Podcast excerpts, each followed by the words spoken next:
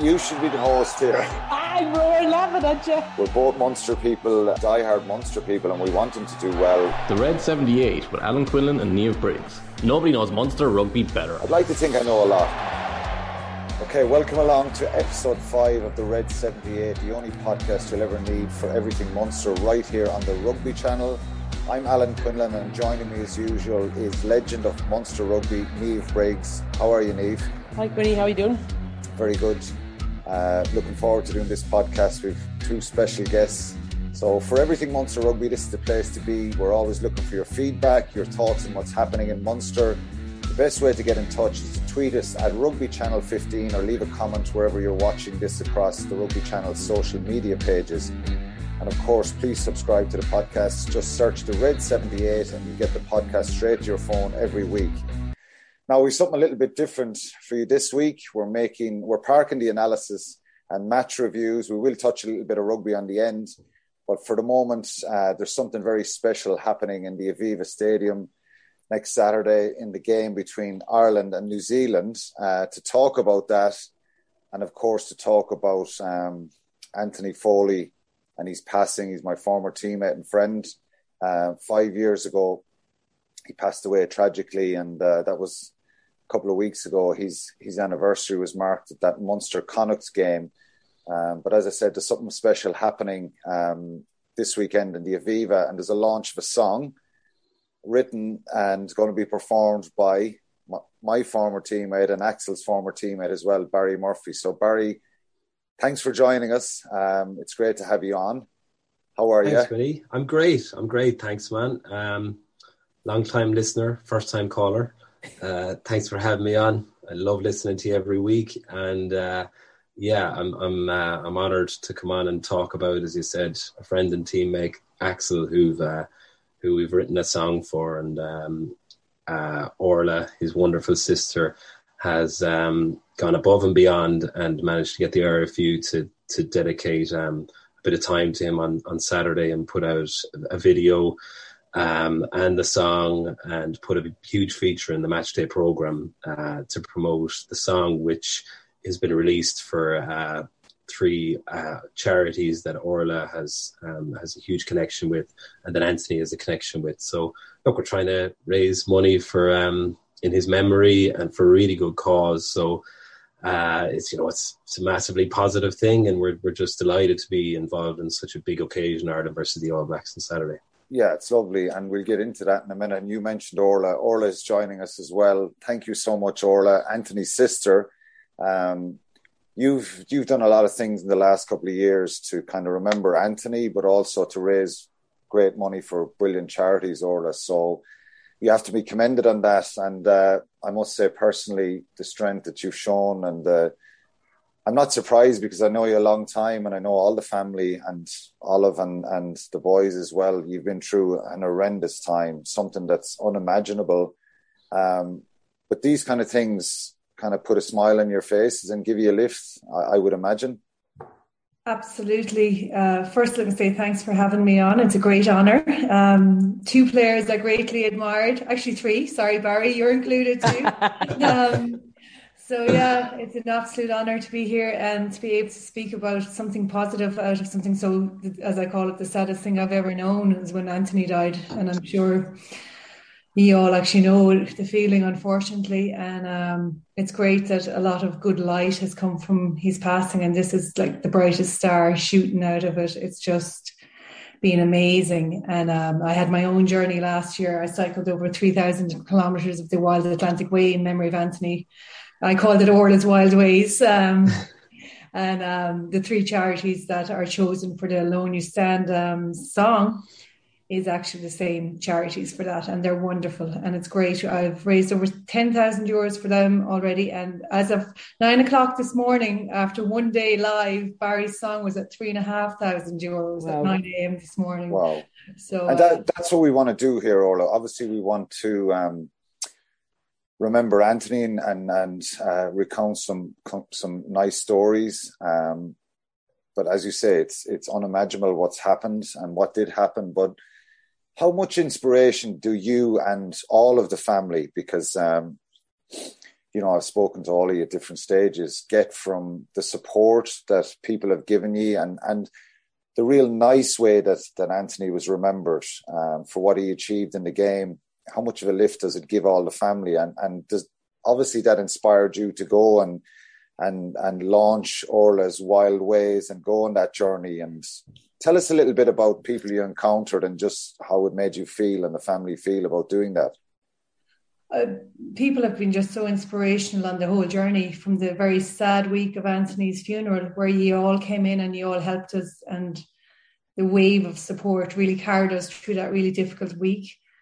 And then to start in my Wild Ways journey, everyone, everyone I mentioned it came on board and helped. Your own very Conor O'Brien has been amazing. He's done the logo for my own Wild Ways, and Barry's artwork is just every time you open, you knock on a door and you mention you're doing something in memory of my big brother, people are just doing anything to help you and they're just rolling out whether it's a farmer in Dingle giving you a place to park the caravan for the weekend and for bank holiday to uh, the IRFU opening the door and actually officially launching this song next week at an amazing occasion like I'd say uh, we were doing high fives and cartwheels, Barry, when we got the news that it was going to be launched next Saturday at the Aviva.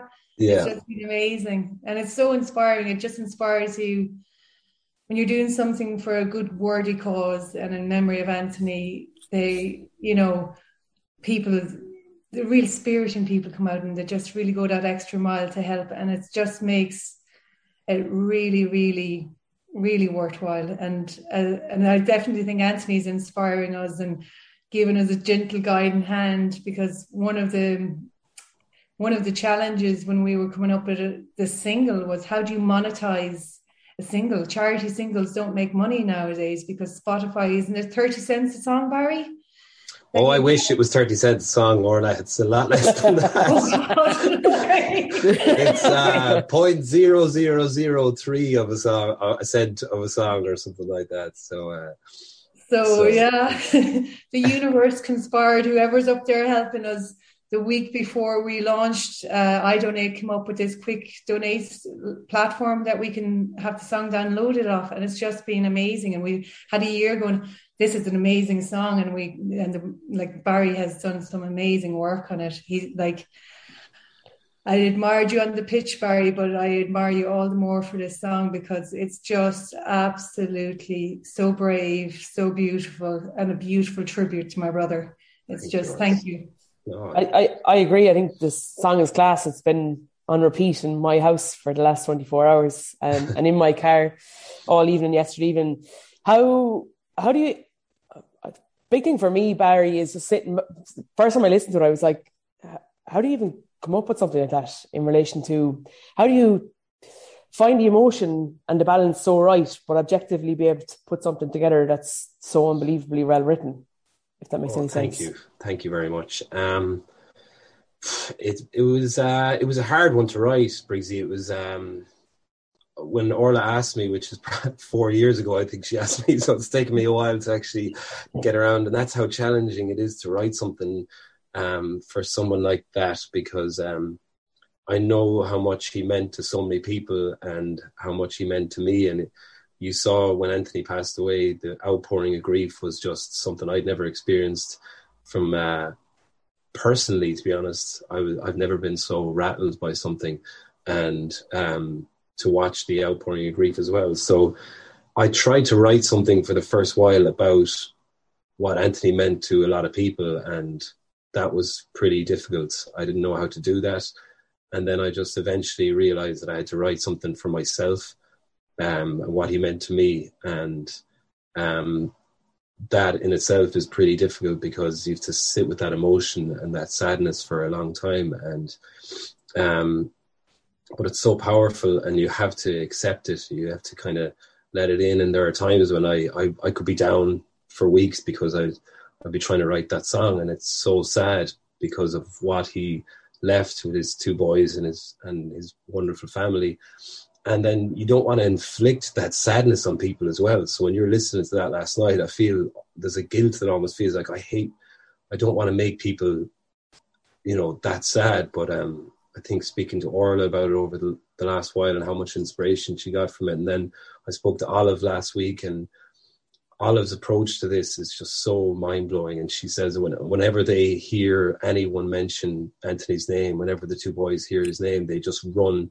to the to the TV or they they want to read it, they want to see it, no matter what it is. They just want to celebrate how incredible he was, and um, what a way to approach you know the such grief. And that's really inspiring for me. And um, that kind of makes it worthwhile. So i think i kind of tried to tap into that as well. Um, and yeah just write a personal account of what he meant to me and hope that it comes across and that other people can relate to it so i'm glad to hear that yeah that you enjoyed it it's yep. one of your first songs, and I've really enjoyed it. I'm only joking.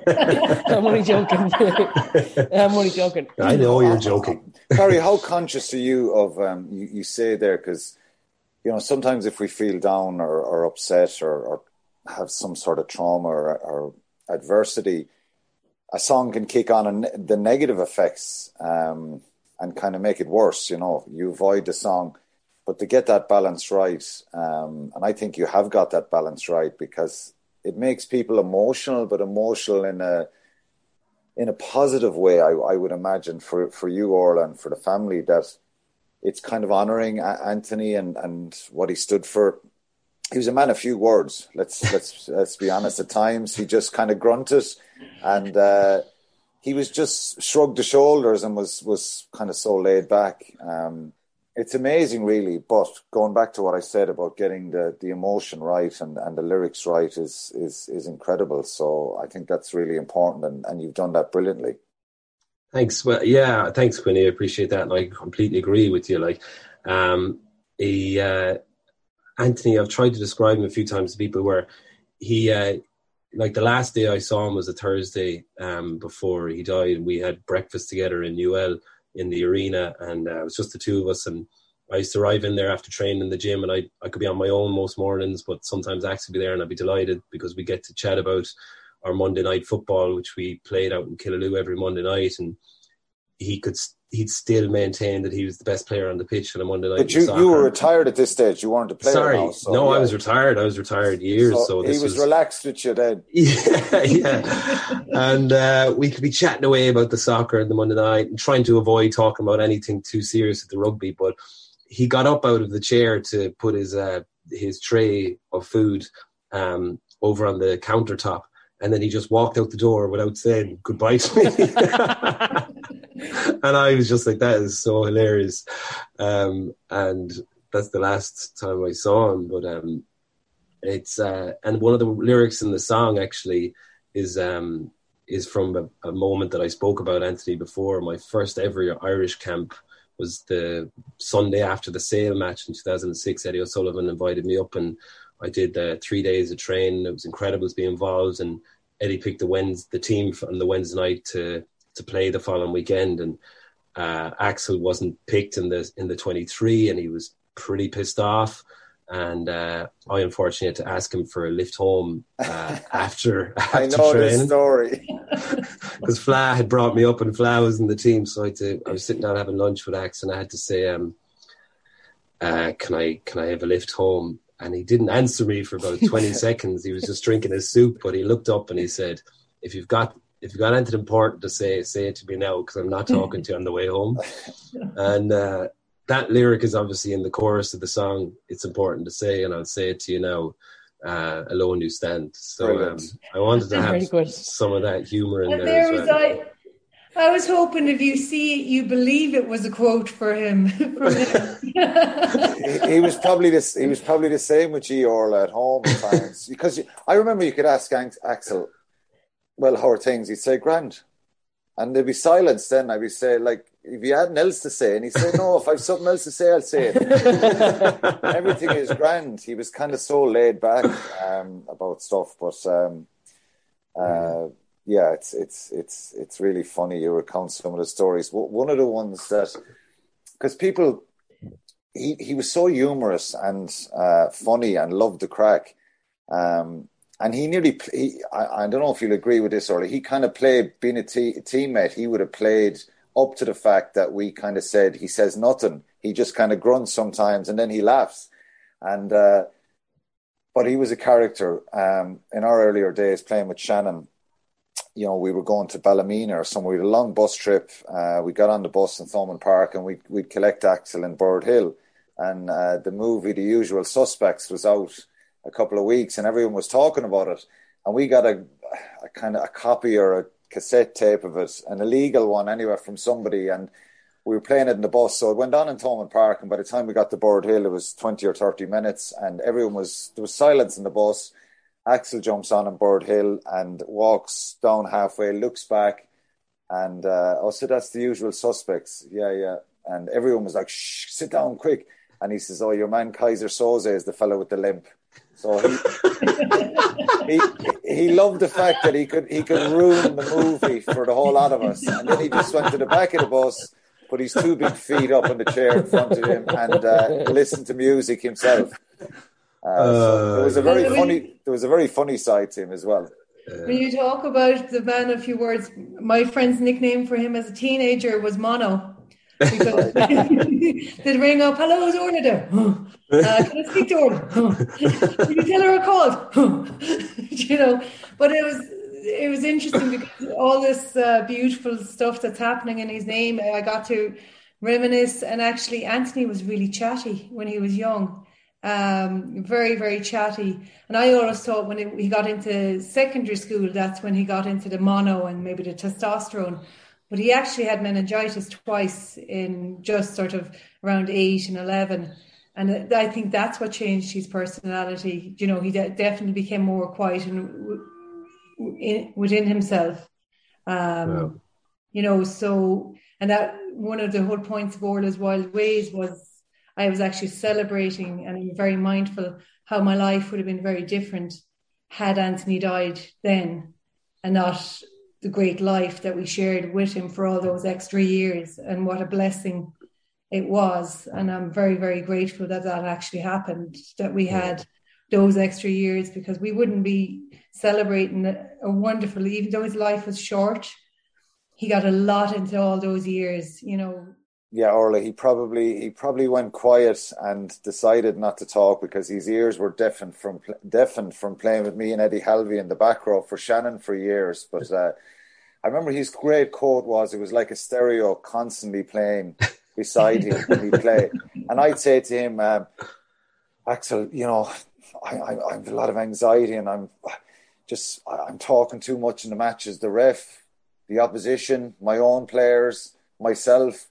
Will you keep me calm today? And he said, Ah, yeah, you'll be grand, you'll be grand. And that'd be it. He didn't get into it. And then I'd kind of look at him and he just, he kind of developed this knack of just going, just let it go, Quinny, or relax or calm down. And it, it just had this effect on me. But I always admired how calm he was. And when we say he's a man of few words, he was a man who talked when he needed to talk, but he hmm. just he, he and and he he was inspirational when he talks, but he kind of laughed and, and let let all the other yappers do the yapping, and he just said very little unless he needed to. And you know, he was a great captain. He was so uh, vocal when he needed to be in the dressing rooms and stuff like that.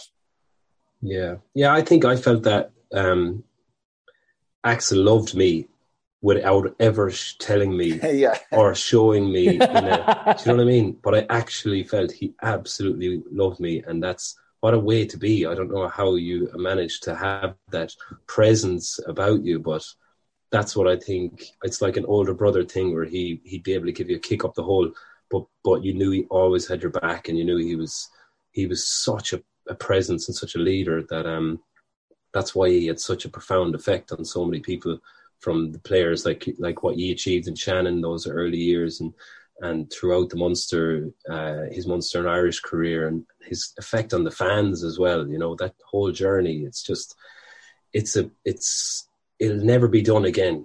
You know that what what it was achieved in those years was just absolutely uh, larger than life really when you think back to, to 2006 in Cardiff and um, you know really you could see the outpouring of grief when he passed away from the rugby world, how special that was. So, you know, it's uh, what a unique, unique human being. Uh, we're all so lucky to have as a friend and as a I know as a brother. Um, so yeah, look, I'm I, I just love talking about him as well. I love these moments that we get to, to have these chats about him and hearing these stories. Um, it just makes it all the more special.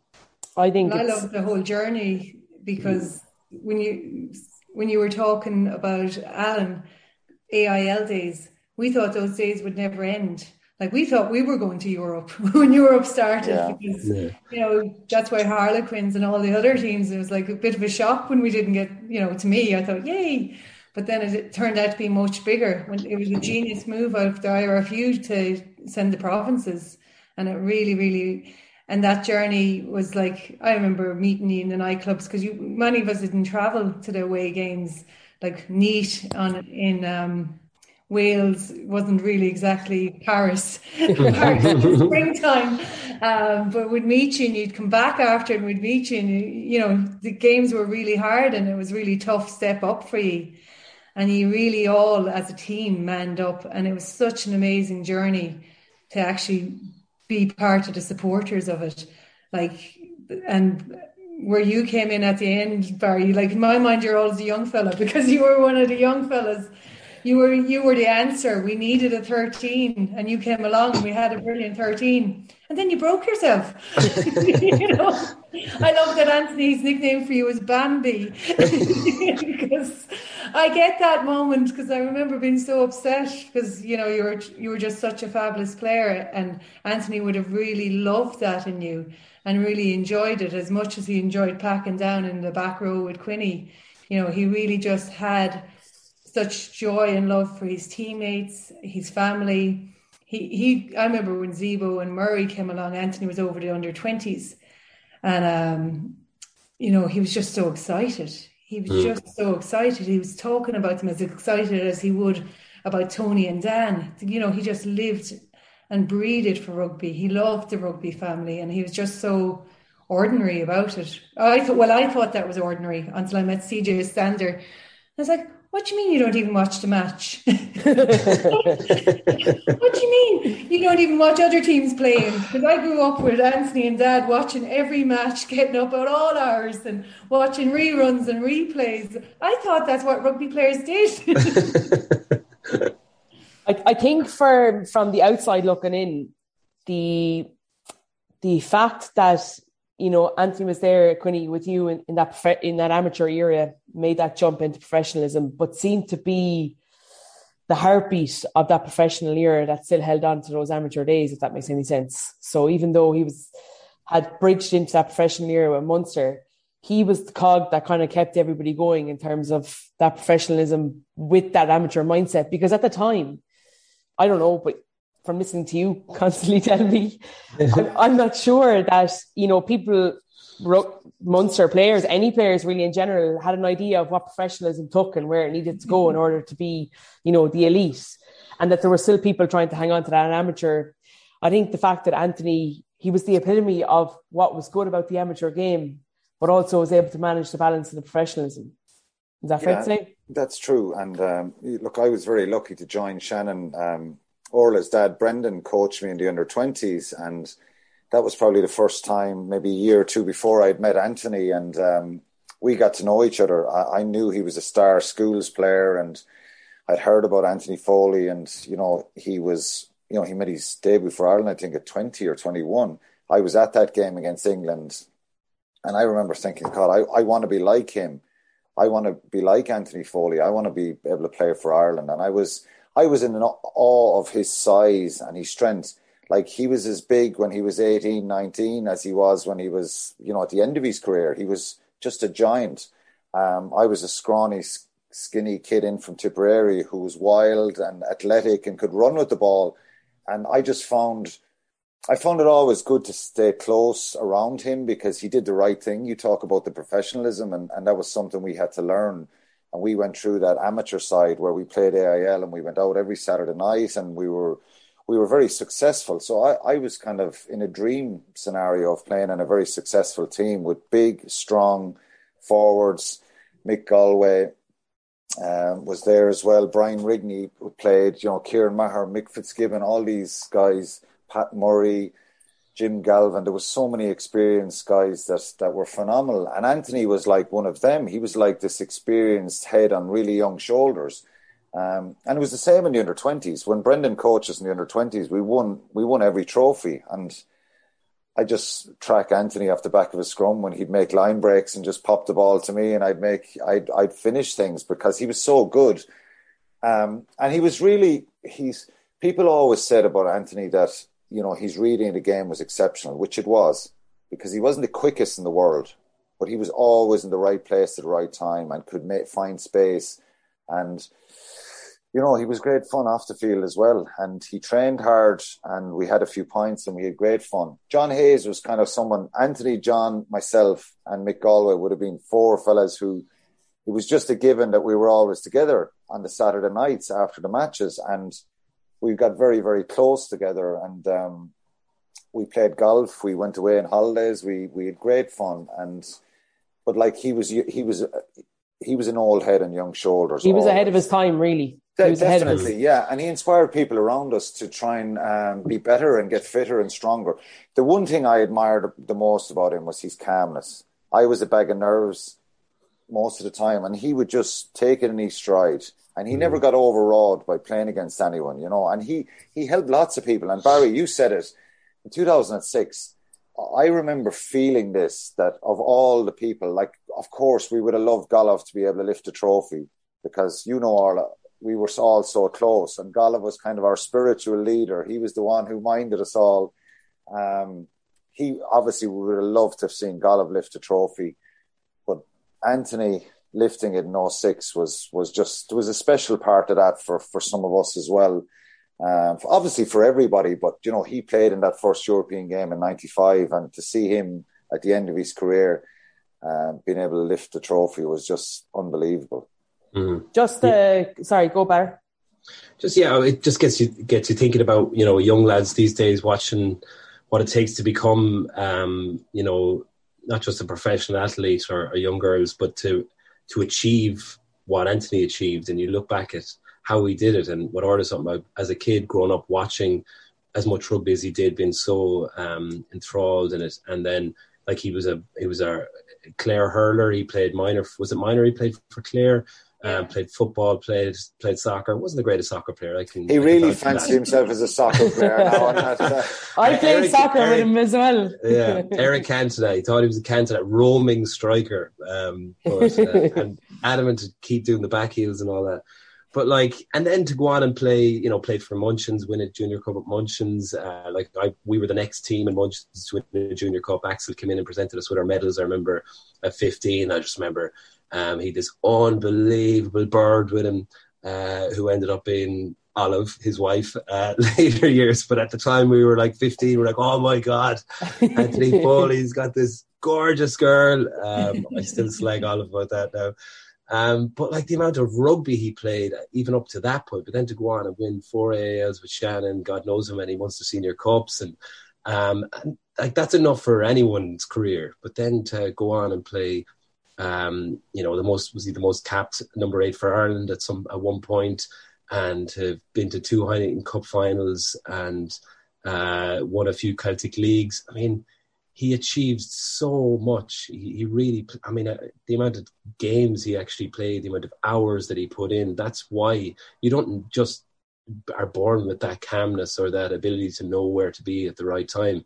It's because you put so much effort and you're so passionate about what you do that you get to that level. Um, and I, I think that's why Munster were so successful for those years is because guys like that, and then fellas like yourself, Quinny and Rog and Paulie and everyone that kind of came afterwards. But you know, he paved the way. Yeah, we, it was enjoyable though, Barry. It was really good because and and look, the Munster team nowadays, and even the team that Anthony coached, that that's why I was kind of like, oh God, why did Anthony have to be the coach when I criticized? It's like two fellas having a chat, and I and I opened up on my frustrations, and um, you know, Anthony was.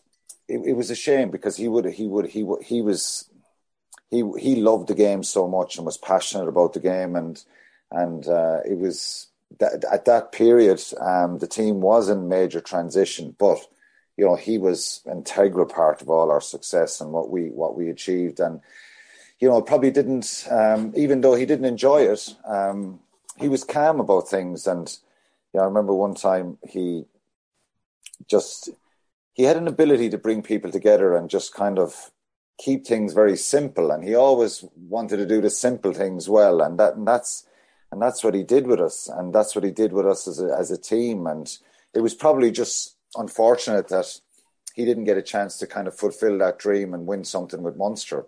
I would think. He did fulfill his dream. Like I grew up with Anthony reading Roy of the Rovers. That was his uh, magazine. You know, he loved it, and he got to be Roy of the Rover. He got to wear the red. He got to win win the cups, and then he got to be poacher turned gamekeeper. Because as you know, all being players, how critical we can all be of uh, coaches and management. You know, when you're the loved ones or you're the player and then Anthony actually got to step up and actually experience actually the level that's involved at that level. And by the time he got there, there was so much more involved, like having to go and try and get people to sign contracts and stuff that, you know, stuff I wouldn't have even thought was part of coaching. I think mm. Rog did a great piece on it last week in the Examiner yeah. about the stresses at that level. And, you know, it, it's just that step up in the professional world, especially as a, I think is it Niall O'Donovan says we've created a bear, now we've to feed it. You know, yeah. with Munster success, you know, there was when you were winning and you were rising up through Europe, there was no expectation. No. Only no. for you to go out and do your best. Whereas when by the time Anthony got there, if you weren't qualifying, you know, into the semis and the quarters, you know, you weren't successful that season. You know, people were a bit more hungrier and had higher expectations and it's probably a lesson for life, you know, the less expectations we have of ourselves, of others, and just do, to, as Anthony would say, do the simple things and do them right and just do little step. So, like, I, love I that. saw the, mm. I saw the, I saw the, I saw the pressure he was under, but I, I didn't actually fear for him because he was my big brother. He could do anything. I thought, I, I actually believed in my head that you know he he would turn it around and he I could see him coaching Ireland in the in the future. You know, I really believed in my big brother, and it just shows. I grew up following him and supporting him, and it was a pleasure. And it shows how little I probably knew about number eight position for all those years of following, watching that. When he actually retired, and I was watching Munster and I was watching Ireland, I was like, "Why is the number nine eight not taking the, the kickoff because Anthony was always there under every ball. So I mm. thought that was his role because very rarely anyone else got it. So when it wasn't happening, I was like, what's going on? So um, I, I think you, I think you've, I'm actually just going to take that away with me, Orla, in terms of the expectation. Quinny and I speak about it a lot on this podcast about how difficult it is to win things these days and that just because there's an expectation or an understanding that we should be winning, that it's actually quite a really hard thing to do. And that maybe as Munster supporters and um, and that's what we are now. We're you know, we're all supporters now, that we've just gotta be able to probably as you say, accept the simple things and not to have this huge expectation that we should be winning cups and we should be winning things. Um, so I, I, think that you just like that for me is the whole line of it. I, I think this today has been totally worth it. Just for the people that do listen in, obviously the song is such a huge part, but can you just give us a small snippet on like the charities and and the actual the journey that you've gone in Orla's Wild Ways, which I absolutely love the name of. haven't been in many nightclubs, haven't have been in many nightclubs with you before. well, Anthony always loved my Wild Ways. Uh, thanks, thanks. But yeah, if you could just tell us like what you've done so far, and then I think if we can reiterate the charities as well, I think it'd be brilliant for for people listening. Well, I cycled 3,000 kilometers of the Wild Atlantic Way, which, for those that don't know, it's wow. the coastline of the West Coast and it's absolutely spectacular. I wouldn't, you know, it, it, you don't have to get on a car, or sorry, you don't have to get on a bike. You can get in a car or a motorbike and, you know, just do it.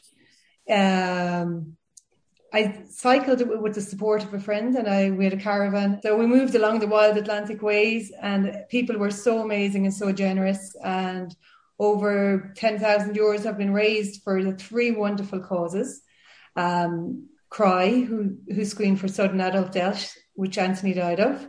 And um, they provide support services for families for bereavement and they're a wonderful charity. And CARI, who provides free counselling for sexually abused children and their family, and their work is incredible. And then Midwest Cancer Foundation, whom Anthony was on the board of, and he was their ambassador and uh, very close to our heart. And they do wonderful work. They provide um, free holistic therapies and free counselling for oncology patients in the Midwest. And um, some of my friends have uh, had to avail of their services. So they're all very, very worthy causes, and it's a, it's an honour to be able to help create awareness about what they did. Because um, after Anthony died, we didn't know where to go, what to do. You know, we had to investigate and find out. You know, were we at risk? And Cry were just amazing. You know, the screening of all of us to put our minds at ease. But our, you know, going forward, it was great. And then even though you know, I'm I'm I'm perfectly healthy. They're keeping an eye on us. So every few years, I still have to go back in, and they still keep an eye on you. And it just feels like you're part of, you know, the way we're a part of the rugby family. It yeah. feels like when you're in the cry, you're part of the family, and they mind you. It's um, they're they're Super. just fabulous. And a friend of mine is the general manager of CARI, so I um, brilliant. I know their amazing work, and I know what they're doing and what they're aiming for. So it's fantastic. It's a pity we need a charity like that, but yeah. we have to support them and move forward and do what we can. I think that's um, like three unbelievable charities that probably really close to home as well in terms of where we are in the vicinity. I think for from our point of view, Quinny and I's point of view in relation to this podcast, we're definitely going to be trumping out the the fact that we want people to download that song. Obviously, the song is unbelievable, but there's also another end to it as well. So in memory of Anthony, which is class, Barry. But also on the back of that, we get to support three amazing charities that probably could do with the help post COVID. Yeah, um, I think, think, sorry, Orla, go first. Barry, you might forgive me for this, but I've been dreaming again. of your dreams. Go first. What I love next? your song so much. I'd love it to be an anthem for Munster. I'd love it at a Munster home game with the Munster Choir singing the refrain, a bit like remember uh, there is an Isle. Yeah, brilliant. Barry gets to be Frankie, and uh, the Munster Choir and all the supporters get to sing the refrain. I just it came to me last night. I'd love it. I just think, and it, it's yeah for me, Thomond Park is my church. You know, Lansdowne Road's my cathedral, and I could to have something like this there and to, you know on Saturday for it to be launched in my cathedral. And I'll really feel Anthony's spirit around us there because I always do when I go to Thomond Park or Lansdowne Road. Or oh, the Viva and um, it's just magic and you've created something magic and it's great to be part of something magic. And thanks Niamh and Quinny for having us on to talk about it and help get the word about out about this beautiful song and I get think, people downloading I, it. I think that's important, Orla. And we um, obviously we want to remember Anthony in a positive way. Um, there's so many stories we could tell, um, but this is really important. You know, there's so many lovely moments over the years. You think Chicago, the figure of eight, the Maoris given the jersey, Connacht's given a jersey a few weeks ago. Different tributes. The Sky Sports tribute was sensational. I watched that again recently. Um, I, my interview with Anthony when he was coach for Sky when I'm walking down the canal bank in, in Limerick at the back of UL and I say, I can't believe I'm here interviewing you as head coach of Munster. And he's there. His response was, I can't believe you're here interviewing me at all. just kind of put, put, me back in my box, really. Um, it was just, it's just so many funny stories, but we miss him. And you know, I carried a little bit of tinge and guilt with me always, but I still have the text message that I look at. Um, and he was just, uh, you know, like I say, Anthony was just a good fella who loved his rugby and just got on with things and was calm. And, you know, if something went wrong or there was drama, he just, he just kind of said, shrugged his shoulders and said, well, how can we fix it and how do we move forward? Himself and John Hayes, I'll finish with this story anyway, and then I'll, I'll, I'll leave the last word to you, Barry. Um, John Hayes himself called into my family home in Limerick Junction one day, and we were going to Kilkenny to stay overnight with Gaillimh on a Saturday night. I think it was during the summer, and my brother, myself, and my dad. There was a row going on anyway, and um, there was skin and hair flying in the kitchen. And the car pulled into the yard, and there was tables and chairs being turned upside down. My father was trying to referee. It was between myself and my brother, and the kitchen was absolutely destroyed with tables and chairs turned upside down. We were fighting full on. And the boys are in the yard and they're just outside the car and they're listening to all this. And my mother came out and said, Oh, we're so sorry, lads. There's a row going on. And uh, two boys just kind of started, shrugged the shoulders and started laughing. And I remember my brother went away, the place was cleaned up, and the boys came in and just had tea, and it was like we were mortified and embarrassed. And Axel was just like, "For what?" Like, in his eyes, nothing happened. Like, and it was just, I just remember it was so funny his reaction that uh, I think of it sometimes that like shit happens sometimes, and he just always had an ability to go, well, sure, whatever, just move on, and that's it. Um, so I think it's really special. And Barry, look, I'm sure Olive and all the family and Orla and Rosie and Brendan and Sheila and the grandkids and, and they're all really proud of what you're doing. So I think it's it's it's really special. And for me as a former teammate and all our teammates, um, this is lovely. It's a lovely thing to do. So well done. You've done brilliant with the band. I'm not sure Axel would even give you a compliment with, with, with Hermitage Green, the way the way you've gone and the way you've had success over the years he'd probably tell you you're shit. Like anyway, yeah. and deep down he'd be listening to you all the time. But yeah. Um, I think it's really special and well done for doing what you, you've done. It's it's a lovely ah, thing. thanks very much. Thanks, Quinny. Look, it's um honestly it's the least I could have done for someone who inspired me from from uh, a young age that I, I feel I wouldn't have you know I went on such a journey myself that I owe so much of that to to Axel um, that this is the least I could do and um, yeah, I'm very grateful for you guys to to giving this kind of support and yeah, hopefully everyone everyone that's tuning out, anyone that's at the in Lansdowne Road on Saturday, um, keep an eye out for it. There'll be a little link in the match program with a QR code that you can download the song and and donate. So um, yeah, thanks to Orla, you're a legend, and uh, yeah. And just to tell people, um, it's you can go to idonate.ie forward slash swift forward slash alone you stand and you can donate and download the song there so orla and barry we'd love to keep chatting. Um, there's loads of stuff loads of stories we keep keep telling. Uh, great days and great memories. And obviously um, we'll never forget anthony. What what happened was was um, you know was incredibly uh, painful for everybody, particularly the family. And uh, Dan and Tony are doing really well, and Oshin, your your your nephews, uh, Orla, are doing brilliant as well. So that's Anthony loved that that the boys are doing well too. And my niece. And and your niece, of course. yeah. yeah. Well, you can. Yeah, they're can, amazing. You can give them all a plug there if you want. But look, yeah. thanks, um, Orla and Barry. Thank you so much for joining us, and uh, it was really special. Thanks, guys. Okay, Niamh, that was brilliant to chat to to to Orla and and to Barry there about the song on Saturday at halftime in the All Blacks game. It's a tricky game.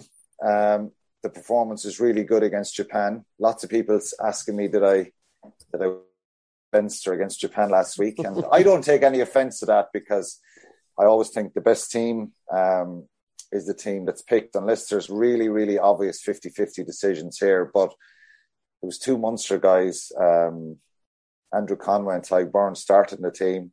People saying they came from the Leinster Academy, which they did. Um, it's a bit disappointing in a sense, but we, uh, as I said, I don't take any offence to it. But we had a uh, Peter O'Mahony coming off the bench, Conor Murray coming off the bench, Keith Earls. Um, will we see any of them starting at the weekend, or will there be any changes? yeah, look, I think obviously in the back of that performance, it's really difficult. I think there was definitely a couple of question marks over, you know, probably James Lowe and Gibson Park maybe before the Japanese game, but they, they both performed exceptionally well, albeit, you know, we still got to see James Lowe in defence. Um, so it's, it, it's whether, you know, that Andy Farrell decides to stick with what he, you know, on the back of last weekend, which was an unbelievable performance, Queen. Like I loved, loved, loved everything about that performance. So do you stick with that or do you go with, say, an O'Mahony type player who's going to come in and beat the dog around the park that can disrupt the, the Kiwis breakdown and their line out? Um, and do you stick with coming with somebody like Conor Murray, obviously, in terms of his ability to control the game and his defensive efforts, and then say Keith Earls, you know, we all know what he can do defensively and his ability to read the game. But I think it's going to be very difficult for any any of those players to be dropped after last weekend. I thought it was an exceptional performance.